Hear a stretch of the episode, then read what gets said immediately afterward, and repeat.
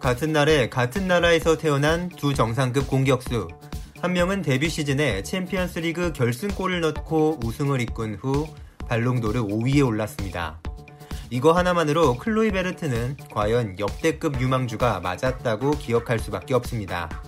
하지만 클루이베르트는 이른 성공에 너무 취한 탓인지 축구 외적인 일들로 신문에 오르는 일이 잦았으며 결국 빠른 폼 하락과 은퇴를 맞이하게 됩니다. 반면 다른 한 명인 반니스텔로이는 비교적 뒤늦게 스타로 떠올라 더 오래 활약하며 서로의 명성을 뒤집습니다. 과연 어떻게 같은 날에 태어난 두 선수가 극명히 다른 두 커리어를 만들 수 있었는지 이 영상에서 확인해 보겠습니다. 1976년 7월 1일 네덜란드 암스테르담에서 클로이 베르트가 태어났고 공교롭게도 이와 정확히 같은 날에 더 남부에 위치한 오스 지방에서 루드 반니스텔루이가 태어났습니다. 수리남 국가대표로도 뛰었던 아버지 케네스 클루이베르트의 영향을 받아 축구를 시작한 클루이베르트는 후에 아들인 저스틴 클루이베르트도 뛰어난 축구 선수가 되어 3대째 축구 선수 가문을 이어가게 되는데 1984년부터 10년 이상 아약스 유스팀에서 축구를 한 클루이베르트는 94-95 시즌을 앞두고 루이스 반할 감독의 선택을 받아 정식 승격되어 아약스에 데뷔합니다. 반니스텔루이 역시 10년 넘게 지역 축구팀에서 축구를 하였으나 유명하지 않은 클럽들을 거쳐 2부 리그에 위치한 덴 보쉬 유소년팀에 겨우 입단했으니 아약스에서 전문적인 가르침을 받은 클루이베르트에 비해서는 더 힘든 시절을 거쳤다고 할 수 있습니다. 당시 아약스는 반데사르, 다비즈, 시도르프, 베르캄프, 데부어, 레이카르트, 오베르마스 등이 뛰고 있던 어마어마한 팀이었고 이들 중 대다수가 아약스에서 프로 데뷔를 한 선수들로 클루이베르트도 이 아약스 군단에 힘을 실었습니다.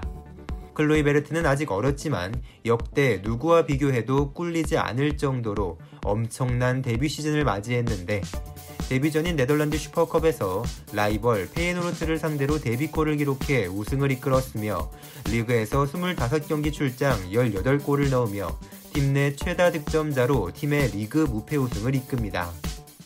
아약스는 심지어 챔피언스 리그 4강에서 바이에른 뮌헨을 통합 5대2로 제압하며 결승에 진출했고 결승에서 AC 밀란을 1대0으로 꺾고 우승했는데 클루이베르트는 또 결승골을 넣었고 이때 나이가 겨우 18살 10개월로 아직도 챔피언스 리그 결승전 사상 최연소 득점자로 이름을 남기고 있습니다.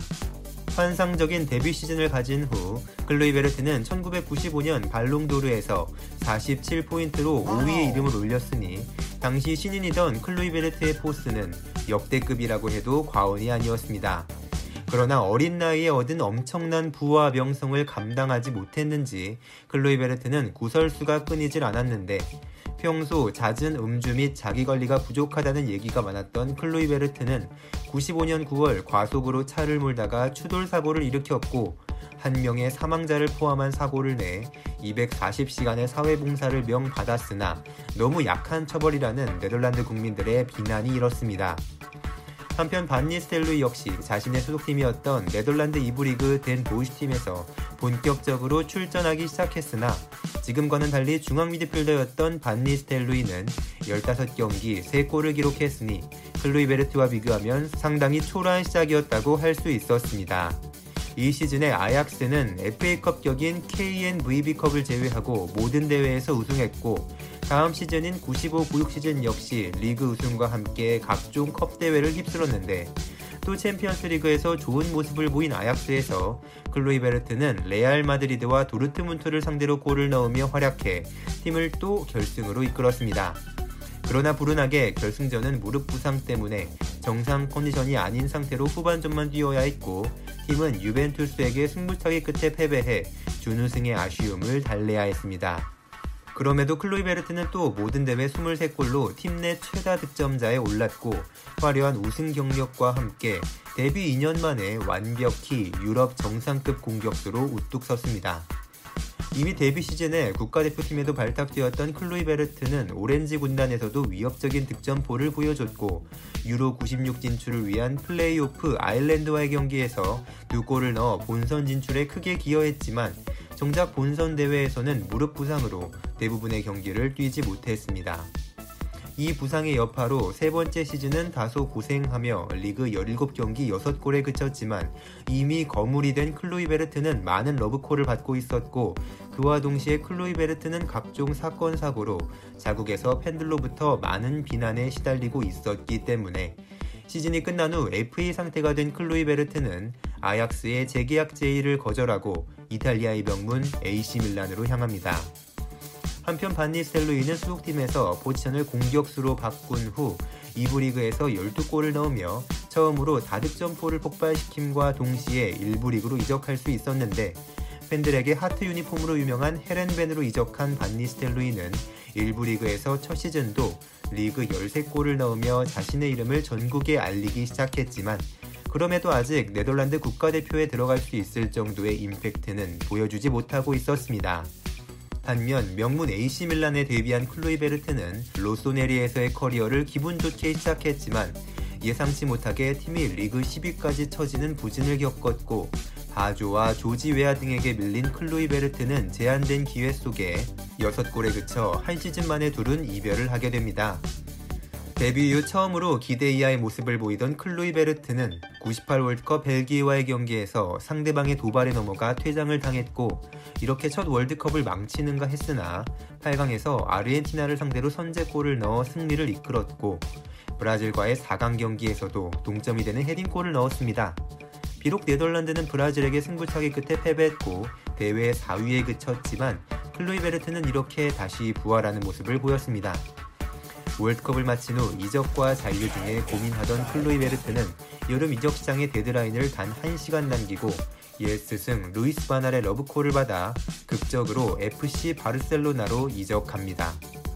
클루이베르트를 잘 파악하고 있던 반할은 왼쪽의 히바우두, 오른쪽의 피구와 좋은 시너지를 성공시켰고 클루이베르트는 리그 15골을 넣으며 바르셀로나의 라리가 우승에 공헌합니다. 이듬해 바르셀로나는 연속 우승에 실패했지만 클루이베르트는 또다시 리그 15골을 넣으며 다시 팀 내 최다 득점자가 되었고 유럽 정상급 공격수로의 명성을 이어갔습니다.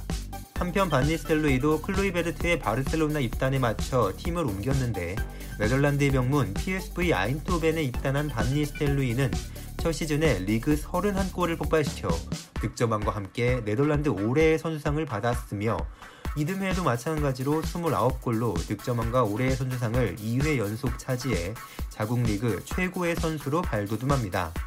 반니의 이런 활약은 클루이베르트보다는 다소 늦었지만 오렌지 군단 입성을 가능하게 해줬고 당시 감독이던 레이카르트는 클루이베르트와 반니스텔루이 거기에 베르캄프까지 우수한 공격 자원들로 행복한 고민을 하게 되었습니다. 그러나 불행히도 반니스텔루이가 2000년 4월 연습 중 부상을 당해 무릎 수술을 받아야 했고 유로 2000 출전이 좌절됩니다. 반면에 좋은 감각의 클로이 베르트는 유로 2000에서도 좋은 활약을 이어갈 수 있었는데 조별 예선 덴마크와의 경기에서 선제골, 프랑스와의 경기에서 동점골을 넣으며 연승을 이끌었고 8강에서 유고슬라비아를 상대로 혼자 원맨쇼를 펼쳐 헤트트릭을 달성합니다. 이렇게 대회 총 5골을 기록한 클로이 베르트는 공동 득점왕에 오를 정도의 활약을 보였지만 4강에서 네덜란드는 빗장 수비 이탈리아를 만나 득점을 기록하지 못했고 클루이베르트는 결정적인 페널티킥 찬스를 놓치고 맙니다. 결국 0대0 무승부로 돌입한 승부차기 다시 시도한 클루이베르트는 침착하게 성공했으나 이번에는 데부어, 스탐 보스벨트 등 동료들이 모두 실축하는 바람에 월드컵에 이은 유로에서도 4위로 여정을 마쳤습니다. 반니스텔루이는 부상의 불운 때문에 대회를 놓쳤고 그 여파로 0001 시즌의 활약은 다소 부진했지만 그동안의 실력을 인정받아 퍼거슨 감독의 부름을 받아 맨체스터 유나이티드에 입단할 수 있었습니다.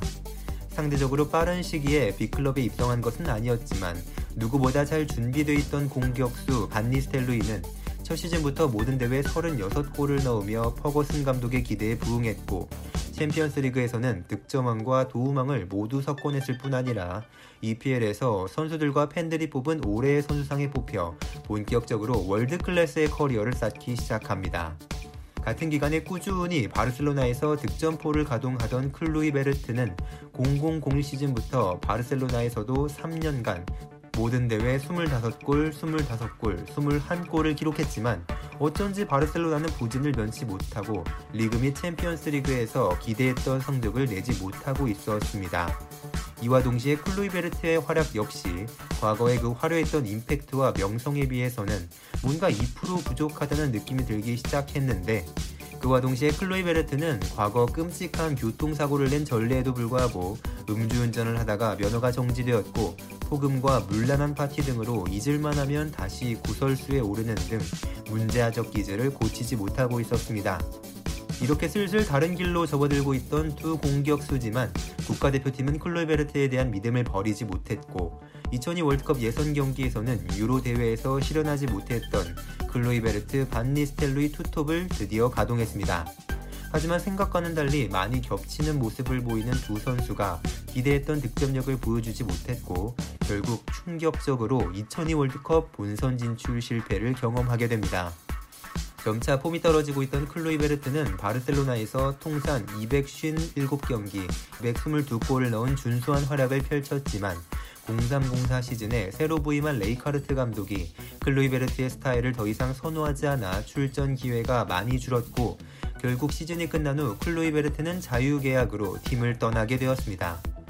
그럼에도 유로 2004 예선 때 네덜란드의 지휘봉을 잡은 아드보카트 감독 역시 클루이베르트와 반니스텔루이의 조합을 한 번 더 믿었으나 스코틀랜드와의 1차전에서 무득점 패배하였고 2차전에서 반니 스텔루이를 원톱으로 기용한 경기에서 반니가 헤드트릭을 터뜨려 6대0 완승을 이끌자 더 이상 국가대표팀에서 클로이 베르트의 자리는 찾을 수 없었고 79경기 40골을 기록한 대단했던 클로이 베르트의 국가대표 경력이 그 끝을 맞이하고 있었습니다. 아직 30살도 되지 않았지만 전성기보다 한참 못 미치는 활약으로 빅클럽들의 관심이 식은 클루이베르트. 그의 차기 행선지는 잉글랜드 뉴캐슬 유나이티드였습니다. 팬들도 썩어도 준치라며 클루이베르트의 활약을 믿었지만 클루이베르트는 자신을 영입한 바비 롭슨 감독이 시즌 초 경질되는 불운과 함께 리그 적응 실패, 부상 등이 맞물려 부진한 플레이와 함께 리그 25경기 6골에 그쳤고 뉴캐슬에서의 커리어 역시 1년 만에 마침표를 찍게 되었습니다. 분명 부진한 활약이었음에도 골은 그대로 좀 넣어줬던 덕분인지 또 괜찮은 팀에서 제안이 들어왔는데 이번에는 이전 시즌 부진한 공격진의 보강을 꾀하던 발렌시아였습니다. 발렌시아는 공격진의 물갈이를 계획하며 두 명의 공격수를 영입했는데 한 명은 클루이베르트 또 한 명은 다비드 비아였습니다. 이 시즌 다비드 비아가 모든 대회 28골을 넣으며 본격적으로 월드 클래스의 길을 반면 밑천이 완전히 드러난 클루이베르트는 모든 대회 16경기 2골에 그친 후 또 1년 만에 팀을 떠나게 됩니다. 이탈리아와 스페인, 잉글랜드까지 3대 리그를 돌아본 클루이베르트는 폼이 다 떨어진 상태로 네덜란드로 돌아오게 되는데 아약스의 라이벌 PSV 아인트호벤에 입단하게 됩니다. 모든 대회 21경기 3골로 여전히 부진했으며 친정팀 아약스를 상대로 한 골을 넣긴 했으나 팀이 1대5로 대패하는 모습과 함께 비춰진 클루이베르트의 초라한 모습에 아약스 팬들은 오히려 씁쓸하고 묘한 감정을 느껴야 했습니다. 아이러니하게도 반니의 친정팀에서 클루이베르트가 초라한 모습을 보이던 이 시즌에 반니스텔루이는 또 다른 정상급 클럽 레알 마드리드로 이적해 라리가 득점왕을 차지했으니 두 동갑내기 공격수의 처지가 크게 오버랩되어 클루이베르트의 모습은 너무나도 불쌍하게 보여졌습니다. 잦은 부상 및 부진에 은퇴를 고려하던 클루이베르트는 마지막으로 프랑스 리그 릴 OSC에 입단하며 유럽의 탑6 리그 중 독일을 제외한 모든 리그에서 뛰게 되었으나 마지막 시즌 역시 14경기 4골의 저조한 활약으로 마쳤고 결국 시즌 후 다소 이른 나이에 은퇴를 선언합니다. 이후 반니스텔로 역시 30대에 접어들면서 폼의 하락이 오고 있었지만 클로이 베르트보다 이미 더 많은 것을 이루었고 두 선수의 명성은 뒤바뀐 상태였습니다. 라리가에서 마지막까지 좋은 득점력을 선보인 후 분데스리가의 명문 함부르크로 이적한 반니는 모두 아시다시피 유망주 손흥민을 튜터하면서 박지성에 이어 두 번째로 한국인 선수와 좋은 관계를 유지하는 모습을 보여줘 팬들을 흐뭇하게 했으며 마지막까지 최고의 리그 라리가에서 말라가 소속으로 활약한 후 명예롭게 은퇴합니다. 같은 날에 같은 나라에서 태어나 다른 활약, 다른 개인 관리를 통해 전혀 다른 축구 인생을 걷게 된 두 선수.